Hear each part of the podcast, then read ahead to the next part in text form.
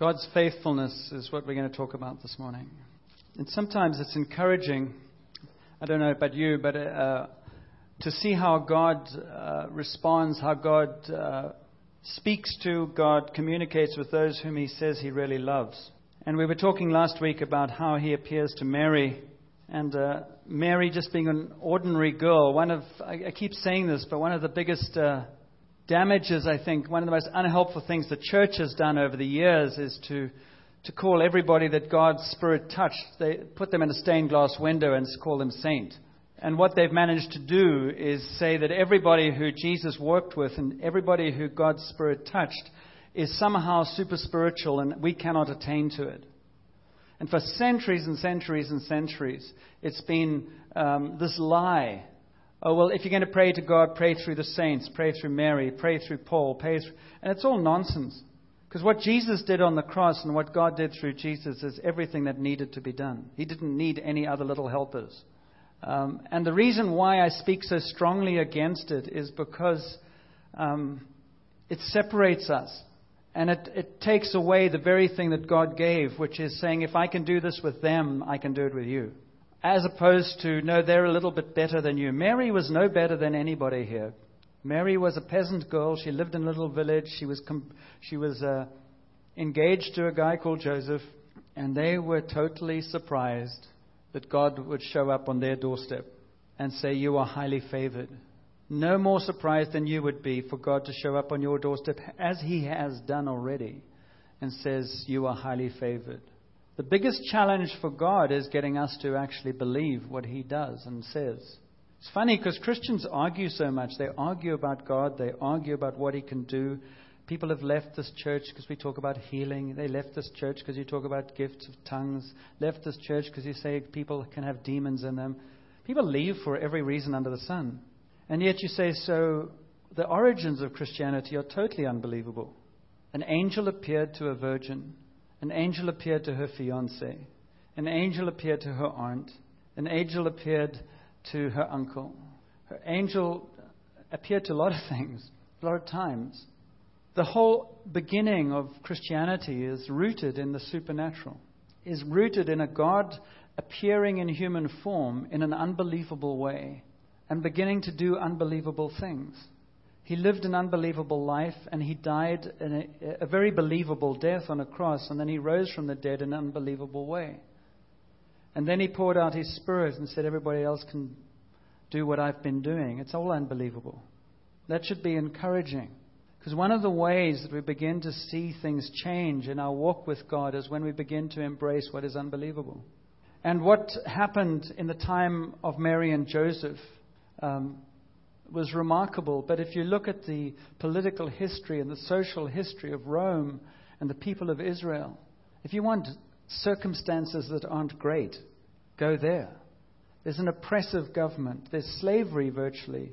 There's huge uncertainty. There's economic challenge. It's a time of great violence. Circumstances are way beyond most people's control. Life isn't fair. And in the midst of that, God comes. Because one of the things I'm learning, and it's taken me a long time to learn, is circumstances are no reflection of anything. If you've counseled families for years, you know that. Apparently, good parents can have very troublesome children, and lousy parents can have the most amazing children. And you go, I don't know how this works. Because the dots don't always add up. And the older you get, the more you realize that, don't you? The dots don't always add up. All kinds of things happen. That's why it's so dangerous just to judge on surface level, or to draw conclusions, to give advice. It's easy to give advice. Have you noticed that? I always know what's good for somebody else, and I have huge amounts of advice for everybody else. And it's about, well, then why don't you take it? yourself. In consulting, it's called the binocular trick, where you magnify your value and you minimize the value of everyone else. It's, it's, it's just amazing what we do. And I want to speak a word of encouragement today, um, rooted in, in Mary's experience, to say if you want a miserable life, spend the rest of your time um, navel gazing about how terrible you are and wishing wishing your circumstances were different. You will be locked in that prison forever. Or blaming is another one. Make sure you blame somebody for your life. Um, and I've done those quite a lot. And it really is useless. And Mary comes to this place where she's carrying and she gives birth to this son who is named Jesus. And in Matthew, we read what happens after Jesus is born. Matthew is written by a, a man who's rooted in the Jewish faith.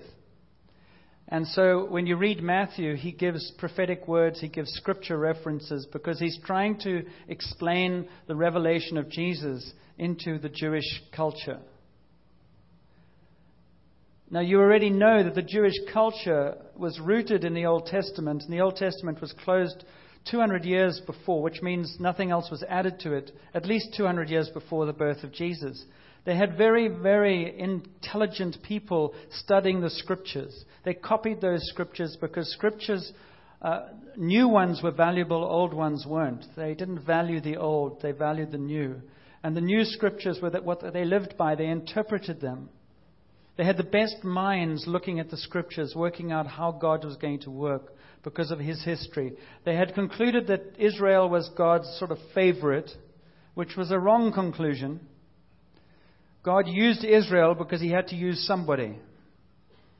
And he wanted to use Israel as a demonstration of how his love was manifest among a people. Israel, like many people, as soon as they feel God's noticed them, they start saying it's because I'm important. And then they start taking what God has gifted them with and taking it on as a right and entitlement and then a, a reason to puff myself up over everyone else. And God says, you know, I wouldn't do that if I were you. Because even my chosen people got scattered. My chosen people uh, didn't enter into the inheritance I had for them. No matter how much I love you, I cannot force you anywhere. So if you want to learn lessons from Israel, you learn that. God's desire for them was freedom from, from Egypt into the promised land within a year. What happened for them was they never really got into their inheritance because they never believed him. Because you cannot follow a supernatural God naturally. You cannot follow a supernatural God who has actually created us to be supernatural on earth by trusting in yourself. And everything in us is geared towards living on earth. Everything in us is geared towards control. Everything in us is geared towards, if I don't understand it, I won't do it. And what Jesus was demonstrating when he actually grew up was how to walk by faith, trusting in him, not in him. And it is something that one has to learn by doing, and you keep learning by keep doing. Because as soon as you get used to one level of faith, you begin to die. You've got to keep moving stretching. And many of us settle for Sunday school faith. It really is nothing. There's no faith. It's just, I believe in something and then I get on with my life. And that's not a rebuke. It's just if you understand your tendencies, you've got a better chance of changing. You cannot follow a supernatural God naturally. And Mary and Joseph are a prime example of that, that God takes the initiative. He comes to them and He says, You who are highly favored, the Holy Spirit will come upon you and supernaturally create life in you, and you will give birth to my Son. And He will be the Savior of the world. And, and Mary, I don't think, goes, Yep, that's cool. Got it all. I really don't think Mary gets beyond pregnant. How can this be? And what will Joseph and his family think? You see, God doesn't have to wait until we understand before He moves. And Mary very quickly realized this is way beyond her. And she's a bit scared because if an angel appeared, I probably would go, yes, no, yes, no, yes, no, but, but, but. And eventually she just says, let it be so. Because there was enough in her that recognized, I don't understand this, but I have a faith that at least tentatively believes this must be real and I better just go along with it. And so Mary begins to conceive, well, conceives and, and begins to carry this one Jesus. And she goes to Elizabeth, who's already, and I talked about all this a, year, a week ago, so I'm just repeating it because I didn't have time for the sermon this week. Um, so that's a total lie. But some of you weren't here, so you wouldn't know anyway, and the others weren't listening, so it's like new anyway. So, you know, what the heck. Um, and Elizabeth, who's old, you know, and she's like beyond this, and I'm not going to have any children, has a child too, and she, they're all amazed. And what God is beginning to do is upping uh, the supernatural presence in people. Why cannot I, as a creator, make a virgin pregnant? For goodness sake, I can, it's easy. I am a supernatural God. I'm far greater than you, but I'm coming down to your level because I love you. What I'm doing is working out a way to get your attention, speak your language, so that you will be able to fulfill all that you were intended to fulfill. And you've got so much Alzheimer's and you've got so much negativity that you cannot even cons- comprehend of what I'm actually inviting you into. And you settle for so little. And you think that becoming a Christian is why I sent my son. He said, That is the most inane reason. I did not send my son so you would become a Christian. I sent my son so that you would grow up as sons and daughters of the living God, who will be called Christian, maybe. And so you know, there's something encouraging in these words, believe it or not. And that one of the words is that sometimes we need to validate the things that we struggle with. You know, we struggle with religion. We don't like lots of things in religion or Christianity, and yet we participate so often. So we have this tension. Them is us. And so the more we talk about it, the more we can, begin to separate it and say, well, why don't you then do something different? And so Mary and Joseph, as Jesus was conceived and born, they needed the assurance of, of God in other people. And so he began to give them assurances through Elizabeth, through Zechariah, through other people. And we read how Mary pondered these things in her heart.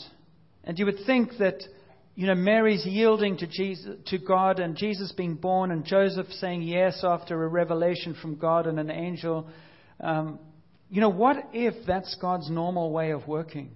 What if God said, I intended every life to have revelation from angels? I intended for you to walk with assurance in my way just as much as Mary and Joseph did. What if it's not an exception? He says, This is, I'm re- restoring the norm of Adam and Eve walking in the garden in the presence of the Lord, safe and secure. What if that's what God actually intends for everyone? Every one of us. And what he's trying to say is the reason you don't have that is because you do not trust. And I'm not rebuking you because the good question to follow, you do not trust, is, well, teach me to trust. How many of you want to grow in learning how to trust God? Well, then embrace the circumstances you're in and get on with it. It's really that simple. Sorry. It's embrace. Stop using excuses. Stop having pity parties. Stop saying that you don't understand. Half of us are in the circumstances we're in out of our disobedience or our unbelief. Why? Because I'm going to take control. Why? Because I'm afraid. I spoke to somebody last week. They're in a terrible circumstance, but they're trapped between fear and fear. And I'm not going to say any more because it would be too indiscreet. But it's quite funny because you can describe circumstances where you really look like the righteous one. And when you peel it away, you're becoming half the problem. And God's truth is what sets us free. And it's all about trust. So Mary and Joseph, I mean, they've they've done an amazing thing of going yes to God. You know, the wedding plans are shot. The parents are kind of scratching their heads, going, "What are the children coming to these days?" I mean, they didn't have drugs to go. What are you smoking? But they they must have wondered, because I don't know whether the parents got any revelation. Joe and Mary. So she has the baby, and you think, well, you know, this is I'm just playing with you now. You know, God loves me, and His favor is upon me and I'm the mother of his son, he wants me to be happy and secure and have a nice home so his son can grow. Right? And we get totally self absorbed and think, well, I've done a very good thing. I said yes to an angel nine months ago, and that should keep me going for the next nine years at least. And God's much loved son, who is in the hands of this peasant girl, and Joseph, who's a carpenter and probably doesn't know how to hold a baby but knows how to hold a plank, um, they, they, they go up to the temple after eight days because they're going to have Jesus circumcised. And this is my little talk on baptism. They didn't wait until Jesus was old enough to say, Would you like to be circumcised? You see, there's an individualism in our culture that just doesn't exist in God's economy. You didn't ask to be born. Since when do you have the right to decide all kinds of things when you're three days old? So we now have the nonsense of, Johnny's not going to get circumcised or go to church because he, until he's old enough, and now he can even decide whether he wants to be a woman or a man, apparently. If you want to see demonic thinking going crazy, no, they're part of a community. It's not just Mary and Joseph, it's their whole community. And if you want to see that at work, you know, come with me to India. It's this community thing is powerful. And so, eight days they take Jesus to the, t- to the temple. He's the Son of God. Why does he need to be circumcised as a mark of repentance? Because he's entering into the whole of what it means to be human. And he's, he's entering in and saying part of being human is living in community, is actually sharing a community of faith, a church. It's part of what brings you alive. It's not all about you, it's all about what you're going to give to that community. Apparently, we're meant to do a talk on giving as well, and, and you know, there's this whole discussion. I'm just playing around here with tithing, and you know, I believe in tithing, and I don't believe in tithing, and I go, I couldn't care what you believe. What happens if, for instance, giving? This is my two-minute talk on tithing for this year, which is just nearly finished. What happens if tithing, which is giving 10%, are like training wheels on a bicycle? And you go, 10% is the basic minimum. You say, well, uh, you know, uh, that's too much. Well, look, well, look at it another way. God says to you, look, i have got a deal for you. I'm going to give you life. I'm going to give you a place to live. I'm going to give you lungs and limbs and everything else. I'm going to give you all of this, and all you need to do is give 10%. You'd be saying, yeah, yeah, yeah, I want that. That's a good deal. For all that we are given, 10% is nothing. But 10% is actually a training wheels. They're, those are for the un, people who need. Like I go into the store and I say I want to buy a computer, and they say, "Well, what do you want?" And I say, "I don't have a clue. I know nothing about computers. Sell it to me." Well, that's what tithing is to me. I don't have a clue. What's God's sort of basic minimum? What'll get me? Well, 10% is sort of where He starts. Is it a rule? No, it's not a rule. It's training wheels. When you actually enter into a relationship with God and relationship with Jesus, you take the training wheels off and say, only 10%? You must be kidding. Take 25. That's when it becomes a heart issue. When you know the love of Jesus and respond to the love of Jesus, and the giving becomes much easier. It doesn't matter. You don't go to the minimum. You just go to what more can I give? That's my teaching. Simple. I hate rules. But I also know that when you say, oh, it just depends on people's hearts, well, people's hearts aren't always sorted out. So sometimes you need the basic discipline, and the heart will follow. So it's both and. But I know that the heart is much easier, but sometimes you start with the discipline. Mary and Joseph weren't given choices about what was going to happen. When Mary was, uh, this does all tie together, by the way. I'm trusting that will happen. Because what I'm trying to share with you this morning is if God can do this with his son and their parents, be encouraged in your own life. Because Mary did not get, and Joseph did not get, a blueprint. He did not tell them what was going to happen next month he said, Are you willing to allow me to live in you? Which is what he says to everybody. Mary's yes to God for Jesus is the same as the yes that he asks each one of us. Is there room for you and is there room for me in your life? I am the giver of your life, and there are consequences to your answer, but I am so gracious that I build the house, I give you the house, and then I knock on the door and say, Can I live in it with you? And some people say no, and some people say yes. And as they make room for them in the inn, which is my life, the inside, he says, Now we're going to go on an adventure. Now, every parent here with young children, you do not sit down and explain life to your children. You don't explain how you make an income. You don't explain how they're going to get food. Everything about the spiritual world and working in the supernatural has its kind of um, toy box version in the reality of our lives. If you who are evil know how to look after your children, how much more will I? So children growing come into this world uh, with a, an inbuilt facility to trust those who gave them birth. And the one who gives birth nurtures them and, and begins to, to, to develop relationship. It's that development that happens intuitively, and then it begins to get words on it, and then it begins to get definition, and then it begins to get discussion, and then it get, begins to get free will. It's exactly the same with God. It's exactly the same with God. He teaches us, He nurtures us, He leads us. Uh, in some ways, it's almost the reverse. Because we come to God fully developed, kicking and screaming, and it's almost like He has to reduce us back to infant child, where He says, Now trust me completely.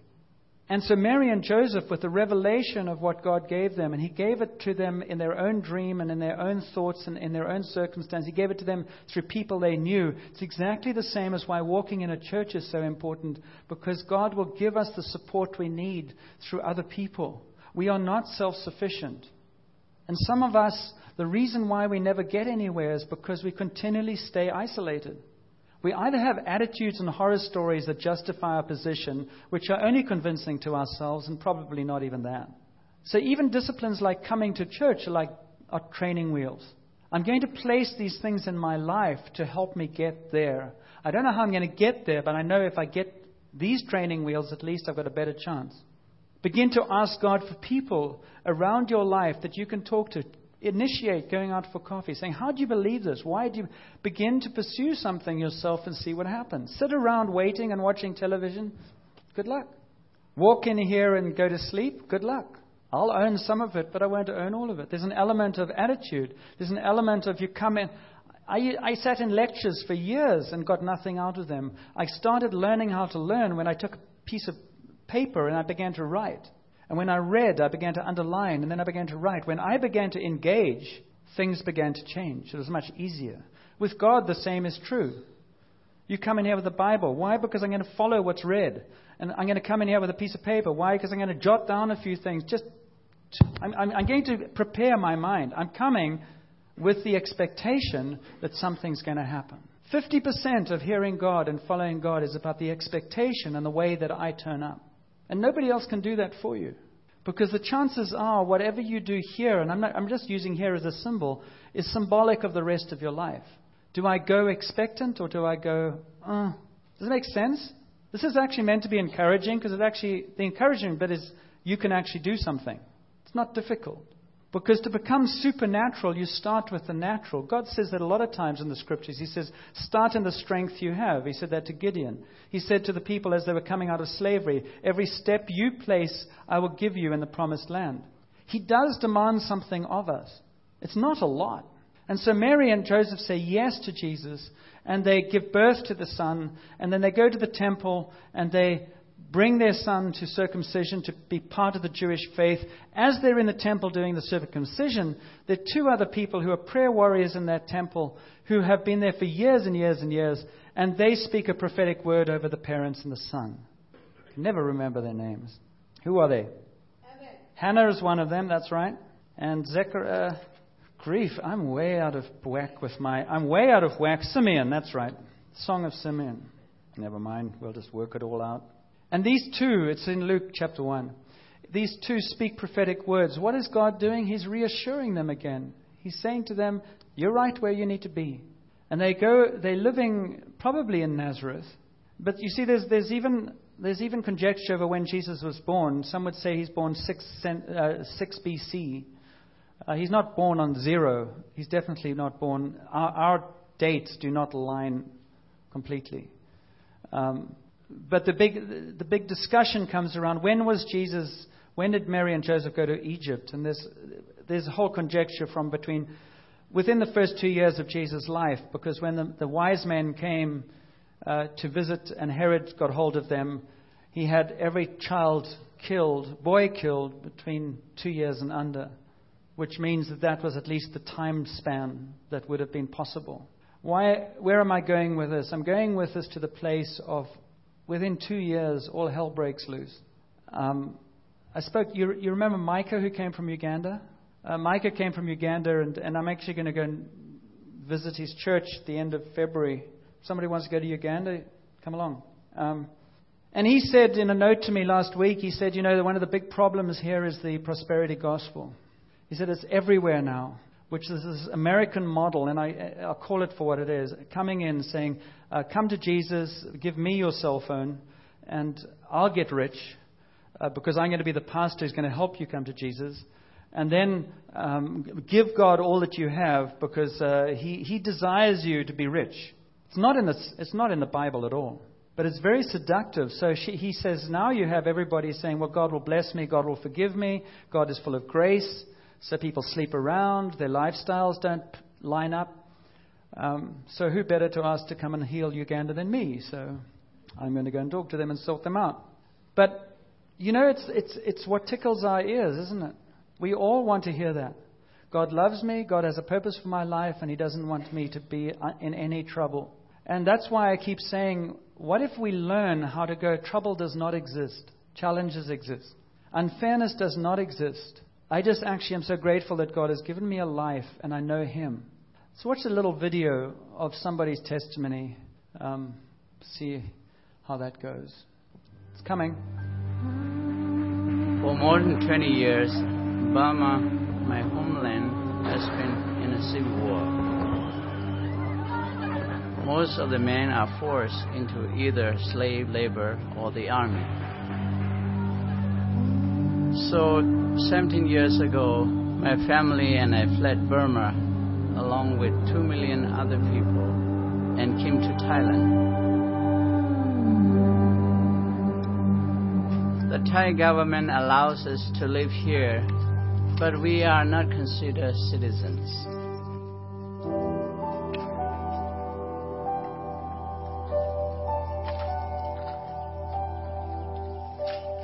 My name is Pi Chui. I'm 30 years old. My wife's name is Jane and my son's name is Big. When I first became a Christian, my parents were very upset because they are Buddhists. They sent me a letter asking me to quit being a Christian. They felt I disrespect them and betrayed the family. This made me very sad. But I know that God is with me and looks over me. Because I know God, I'm happy. I'm at peace.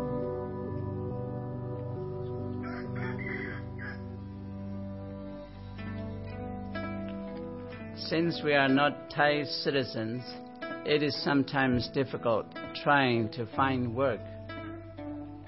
But God has a plan for us and has provided a job doing constructions on a new housing development. In the beginning, I didn't know much how to do the job. So I pray and I ask God to give me the ability. My coworkers all know that I'm a Christian. Some of them make fun of me, mock me, calling me Jesus because I'm not Buddhist anymore. It doesn't matter what they call me. I just do my job. I'm honest and work as hard as I can. And I know the boss will see the quality of my work. I see my job as a chance to serve God, not myself. Because we are not citizens, we are unable to stay in the same place for very long. Today, we are told we had to move out of our home. We have been given 24 hours to pack up all our things and then tear down our shelters. This happens often. We are forced to move so a new housing development can be built. We've gotten used to moving, but it is still very hard we just accept it. It's the only way to survive. I like in the Bible where it says to trust and to obey God. And He will take care of and protect you. And He will give you new life. I like that. And whatever happens, I don't worry. Because I know that God is with us and we are with Him. Hopefully, one day we will return home. But whether we are in Thailand or Burma, we know we are citizens of heaven. We are citizens of God's kingdom. I think they capture their what God calls us to be. And you see that a lot in the undeveloped world. A, a, an acceptance and a reliance and an openness that is disarming. It's actually disturbing. But there's a sense of trusting God even though all the circumstances of life are so fragile.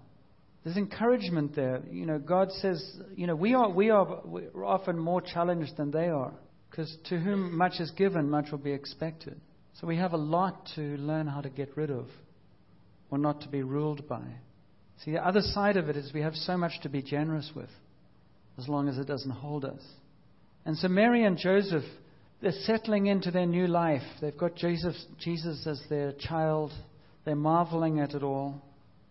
And then this decree comes that Herod's going to kill every child under two years old. God, why would you give me a child? Remember Abraham with Isaac sacrifice. Why would you give me this child? And now he's going to be in danger. So God, caring for his child, doesn't he hasn't told them this before, but just in time he gives them the revelation, says, Go to Egypt. And Mary and Joseph are living in their lives. When the angel appears to Mary, Mary is not so self aware and so spiritual. She says, Ah, Isaiah, prophetic word, I'm fulfilling it. She had no clue. But God had a clue, and as Mary yielded, that word would become real. And eventually she might actually place herself there and say, I am that one. How amazing. Part of understanding God's faithfulness is when we actually begin to start placing Him at the center and not ourselves. When we stop placing ourselves at the center of our lives and we place Him at the center. You know, I sat with somebody quite a while ago, they're not here now, and they were in tears as they talked about God because they said, I want to, I want to follow you, Jesus. And, and in some way, God communicated with them and said, um, Will you give me everything you have? And He stripped them down to family and spouse. Will you give? Will you give? Will you give? Yes, came the tearful response eventually. And that's what God will do. He says to us, I will have no other gods. You will have no other God. He doesn't negotiate, he merely waits for the gods to fall. And the reason why we often get stuck and struggle is because we refuse to let go of our gods. You can call them whatever you like. Truth is truth is truth is truth. Mary and Joseph had a revelation and they were told to go to Egypt. They went to Egypt. I don't think they went to Egypt going, We're fulfilling a prophetic word, but they were. They were going to Egypt because God's people went to Egypt. And in the strange way that God pays attention to detail, his son went to Egypt, the place of slavery, and then came back out to Nazareth. But God used the circumstance, and Herod was uh, making threats, and so they went off for three or four months or three or four years. It's not clear. And then came back to Nazareth. And they came to Nazareth because God gave Joseph a revelation again or a dream of going back and saying it was he was safe to go back. But if you read the scripture, it says he was afraid of the next rulers, so they withdrew to a place called Nazareth. Did Joseph go? I've got to go to Nazareth because that's where it's prophesied that the son will be. No, he was afraid of the, the person who was in charge, and he went. But God used that fear and used all the incompleteness of who he was to fulfill his greater purpose. And that tells you that God is able to do exceedingly more than you understand or imagine with you. And if God is able to take Mary and Joseph and through one of the most volatile, violent periods of history, keep his sons safe and navigate them through, how much more or easily can he do the same for your life? As we end this year and go into the next year, why be afraid when you have God's faithfulness to watch over you? You're only afraid when you're at the center, because then you have to work out the solution. When Jesus is at the center, you walk with faith. You get used to not knowing. You're not stupid, because you have a community around you as well. But you learn how to walk with Jesus and the community into whatever the future holds. That's called interdependence and humility. It's a very powerful combination that God uses. So, as we wind this up, as we go from an old year to a new year, what changes? And I just simply ask this question as we approach a new year as a church and as individuals who is at the center? And who controls the outcomes? You see, faith is believing God for the outcome. You can study every person God has used in history. They've never known where they were going to end up. The paranoia of our time is if I don't know where I end up, I'm not going to go. Some of us are still stuck in, if I feel uncomfortable, it can't be God. That's a lie from hell. If you're going to follow the living God, there's somebody who is going to be uncomfortable, and it's not going to be Him. But He has you. And you who are evil, you tell your children that all the time. Daddy, I'm afraid. Don't worry, trust me. Daddy, I don't want to go to school. I'm afraid. Trust me. Every single thing that your kids will do for the first time, they will need encouragement to say, You can fail, you can take a risk, you will be safe, we are here. It's exactly the same spiritually. And the biggest lie of all is if you trust God, He's going to wreck your life. You and I have already done that. The life that you and I have right now is nothing close to what God desires for us. It's much, much better, it's more fulfilling, it's more powerful, it's more impacting in every way. But we're tasting at least a little bit more than we did maybe a year or two ago. Does this make sense to you? Not really. Never mind. You see, Mary allowed for mystery. And the core of walking with Jesus is embracing mystery. The parts you don't understand. I do not understand much, but I do understand his love.